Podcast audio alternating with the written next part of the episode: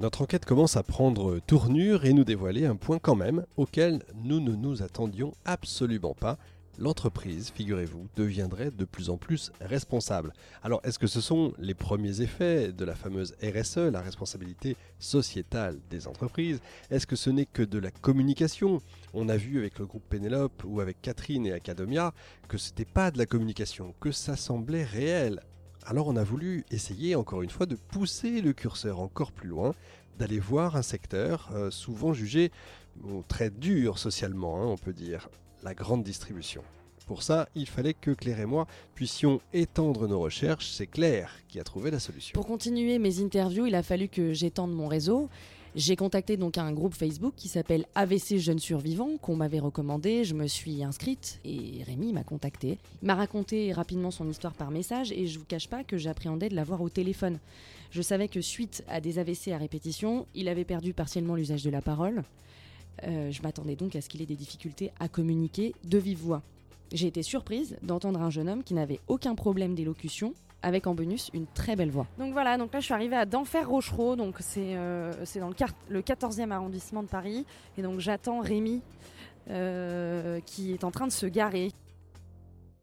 J'étais à la base, j'étais responsable projet dans la grande distribution, responsable projet digitaux, donc euh, la mise en place de sites web, de sites de e-commerce, d'applications mobiles, etc. J'ai eu la chance de tomber en fait sur une entreprise qui m'a attendu et ce qui est très très rare euh, finalement aujourd'hui. Et ils m'ont attendu et surtout ils m'ont, ils m'ont récupéré exactement au même poste euh, que j'avais avant. C'est une énorme chance. C'est une énorme chance. que les personnes handicapées aujourd'hui ont nettement plus de difficultés pour Je fais partie de la minorité euh, parmi la, majorité qui, qui, ont récupéré exactement leur même poste. Alors moi j'ai eu la chance aussi dans mon tête de mon AVC, j'ai été touché au niveau de la jambe, au niveau du bras et au niveau de la parole. Alors au niveau de la parole, j'ai pas eu une aphasie totale. Euh, c'est-à-dire que j'ai pas perdu complètement la parole. Euh, je comprenais complètement, enfin je comprenais tout. Euh, néanmoins, j'ai eu une petite période où je m'exprimais juste avec des oui, non, enfin le basique en fait. C'est pas musculaire, c'est vraiment uniquement cérébral. c'est vraiment uniquement neurologique, pardon. Et, en fait, c'est le, chemin en fait d'accès à la parole qui ne fonctionne plus. C'est-à-dire qu'il faut tout réapprendre les mots, il faut, c'est extrêmement compliqué. Donc j'étais un petit peu touché au niveau de la parole. Euh, j'ai été énormément touché au niveau de la mobilité du bras droit. D'ailleurs, euh, comme vous pouvez le voir, euh, on s'est serré là. On s'est, évidemment, je. Alors. J'ai senti que c'était difficile. Ouais, ouais, Merci. on nous sert les cafés. Comment ça s'est passé quand vous avez eu vos, donc vos accidents cérébraux à répétition pour, au-delà du travail, retrouver une vie entre guillemets normale et par rapport aux anciennes habitudes que vous aviez? Qu'est-ce qui, qu'est-ce qui a changé? Alors, beaucoup de choses ont changé. Euh, mais j'ai mis du temps à l'accepter ça. Hein. J'ai mis, euh, c'est, un, long travail. Euh, quand l'AVC nous tombe dessus, en fait, on est un peu perturbé parce que du jour au lendemain, on nous coupe l'accès au bras, à la jambe, à la parole pour certaines personnes. Et, du coup, forcément, bah, il y a les habitudes de vie qui, qui, changent. le fait de ne plus pouvoir couper de la viande par exemple, parce que pour couper de la viande il faut, il faut un bras pour stabiliser, donc a priori avec la fourchette, et un bras pour couper avec le couteau. Bah aujourd'hui je peux plus couper de la viande. Donc je peux manger par exemple des steaks hachés, mais pour le coup, euh, dès que je vais au restaurant, euh, dès, que je, dès, que je vais au restaurant avec des amis, avec mes parents, etc., euh, je fais attention à ce que je prends. parce que forcément, bah, une côtelette ou une autre côte, moi je suis amateur de viande, je suis désolé si vous ne l'êtes pas, bah, malheureusement aujourd'hui je ne mange plus. Et au niveau de la jambe, qu'est-ce que ça cause comme autre problème? Alors au niveau de la jambe, ça m'a posé problème. Donc au niveau de la jambe, j'ai été pas mal touché. j'ai eu deux à trois mois de fauteuil roulant. J'ai fait deux à trois mois en fauteuil roulant. Ouais, ouais. Aujourd'hui, je marche, je marche quasiment normalement. J'ai récupéré la marche.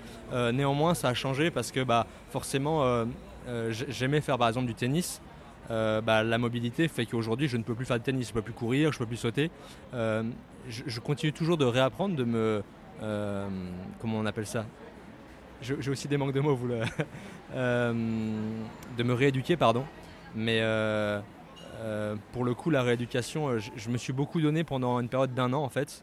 Psychologiquement, pour moi, en fait, il fallait, euh, c'est comme ça que fonctionne en tout cas, il fallait que, il fallait que je me fixe des objectifs. Mon premier objectif, ça a été de reprendre mon travail. C'est pour ça que dans, votre idée d'interview, j'ai tout de suite sauté sur l'occasion. Mon premier objectif pour moi, c'est de reprendre mon travail. Parce que reprendre mon travail, ça veut dire reprendre, rebrancher avec la vie active, rebrancher avec les gens qui m'entourent, renouer le dialogue. Et voilà. Pour ça, il fallait un peu récupérer en mobilité, il fallait récupérer le permis, de conduire aussi, il fallait le récupérer parce qu'évidemment, bah, étant euh, euh, ce qu'on appelle hémiplégique, euh, bah, le, permis, le permis de conduire en fait saute automatiquement. On n'a plus le droit de conduire de voiture, donc il faut aussi repasser le permis. à 30 ans, c'est quand même un, challenge. C'est un permis différent C'est un permis complètement normal, si ce n'est que la voiture que vous la, la, voiture, la voiture que je conduis est comment on appelle ça? Elle est aménagée, c'est-à-dire que j'ai une boîte automatique, bon ça à la limite euh, tout le monde l'a, il n'y a pas de, pas de problème. Et j'ai aussi la boule au volant, c'est-à-dire une petite boule euh, qui me permet de tourner le volant à une main et aussi d'accéder euh, aux clignotants, aux essuie-glaces, etc. Et pour moi, le permis de conduire, c'était extrêmement important parce que j'ai grandi dans une petite ville de campagne et finalement, c'était l'accès à la mobilité, à l'accès à tout en fait. Donc, donc pour moi, l'année, la première année après mon AVC, je me suis fixé comme objectif de reparler, évidemment, de recommuniquer, euh, de repasser le permis de conduire. Et, euh, euh, aussi, j'ai fait aussi pas mal de, travaux orthophonistes pour refaire travailler ma mémoire à court terme. J'étais un peu touché au niveau de la mémoire à court terme, c'est-à-dire que lorsqu'on me donnait un numéro de téléphone, par exemple, vous me donnez un numéro de téléphone en 01, 64, etc., j'étais incapable de reciter ce numéro de téléphone. Alors, euh, dans le cadre de mon travail, euh, bah, évidemment, j'ai dû récupérer une grande partie de, euh, de, ma flexibilité mentale, en fait, de, ma capacité à traiter beaucoup d'informations tout le temps. Il y a, énormément d'infrastructures qui ont été mises en place, notamment des infrastructures au niveau, au niveau de la rééducation. C'est-à-dire que j'ai eu accès à l'orthophonie, beaucoup de séances d'orthophonistes, beaucoup de séances de kinésithérapie, euh, beaucoup de séances d'ergothérapie aussi, on en parle. Côté pris en charge par la. Non, non, pas par l'entreprise, qui ont été pris en charge par la sécurité sociale. D'accord, mais l'entreprise, est-ce qu'elle, elle a dû mettre en place des infrastructures Alors, elle m'a proposé, mon entreprise, et c'est en ça que c'est une très bonne chose, elle m'a proposé des aménagements, c'est-à-dire euh, des aménagements au niveau des horaires de travail, des aménagements au niveau euh, de tout ce qui est matériel, c'est-à-dire si, si jamais j'avais besoin de d'ordinateurs spécifiques, de traitement de texte avec euh, la saisie vocale par exemple. C'est tout con, mais c'est tout bête, pardon, mais euh, moi j'étais droitier à la base. Je suis devenu gaucher par la force des choses. Mais pour le coup, ouais, j'ai dû réapprendre à écrire de la main gauche. Néanmoins, je suis beaucoup moins efficace euh, qu'avant. Et, dans, mon travail, la prise de notes est extrêmement importante. En réunion, prendre des notes, c'est vital.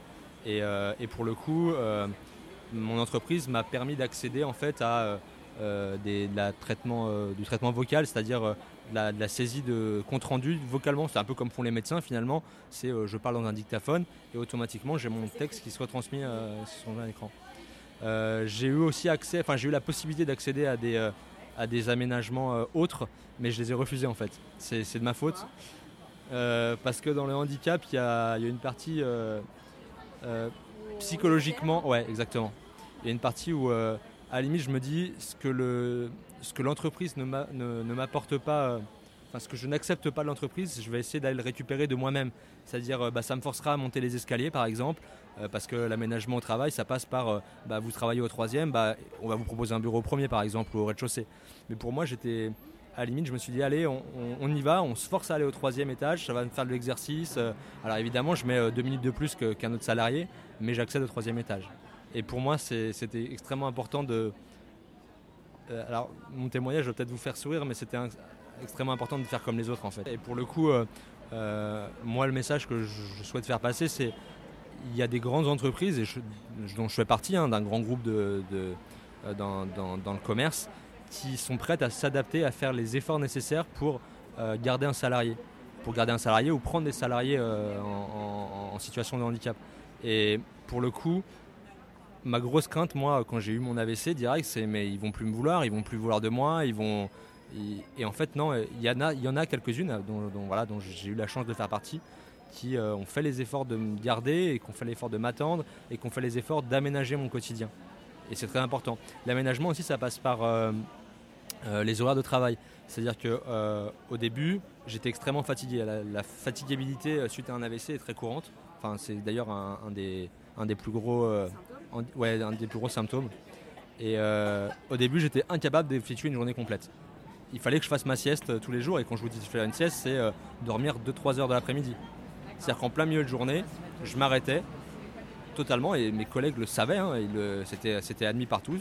je faisais une sieste, c'est-à-dire que j'allais dans un local ou je rentrais chez moi, j'avais la possibilité de rentrer chez moi, je dormais 2-3 heures et je reprenais après. Avec ce nouveau témoignage, on a la vision terrain, la vision indispensable, celle de la vraie vie. Mais alors qu'en pense le haut de la pyramide? Et c'est à l'occasion du Salon des services à la personne 2019 que j'ai eu l'occasion de poser la question à Marianne Monchamp, qui est ancienne secrétaire d'État chargée des personnes handicapées.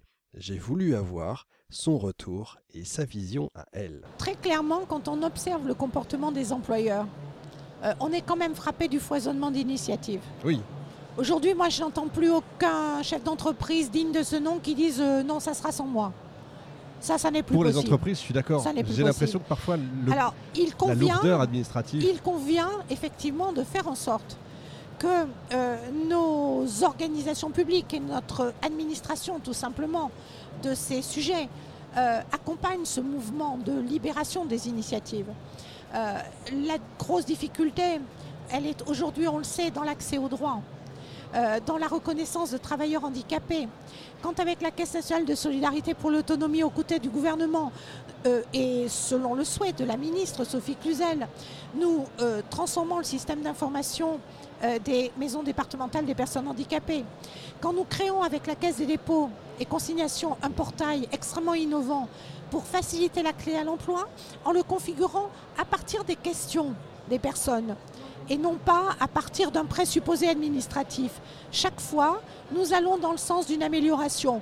Mais si vous me dites que le chemin est long, euh, je vous l'accorde, il est long. Et quand on est au chômage aujourd'hui, deux fois plus quand on est en situation de handicap que quand on est ordinaire, il y a de quoi parfois être de mauvaise humeur. Et bien, quant à Rémi, il nous confirme aussi que non seulement hein, l'entreprise est importante, bien sûr, mais aussi et surtout le regard et le comportement de ses collègues. Et bien, vous savez quoi? Je crois vraiment que la société est peut-être en train réellement de s'améliorer. J'ai euh, j'ai ressenti que de la bienveillance de par mes collègues en fait. C'est-à-dire qu'aujourd'hui, c'est pas de la pitié hein, que, que, que, je, que je ressens autour de moi, c'est de la bienveillance uniquement.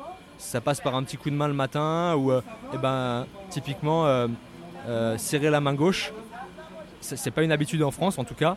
Et ben en fait tous mes, tous mes collègues sont passés, ils sont, sont mis à serrer de la main gauche. Bah voilà, ça peut vous faire sourire, mais effectivement ça passe par des petits trucs comme ça.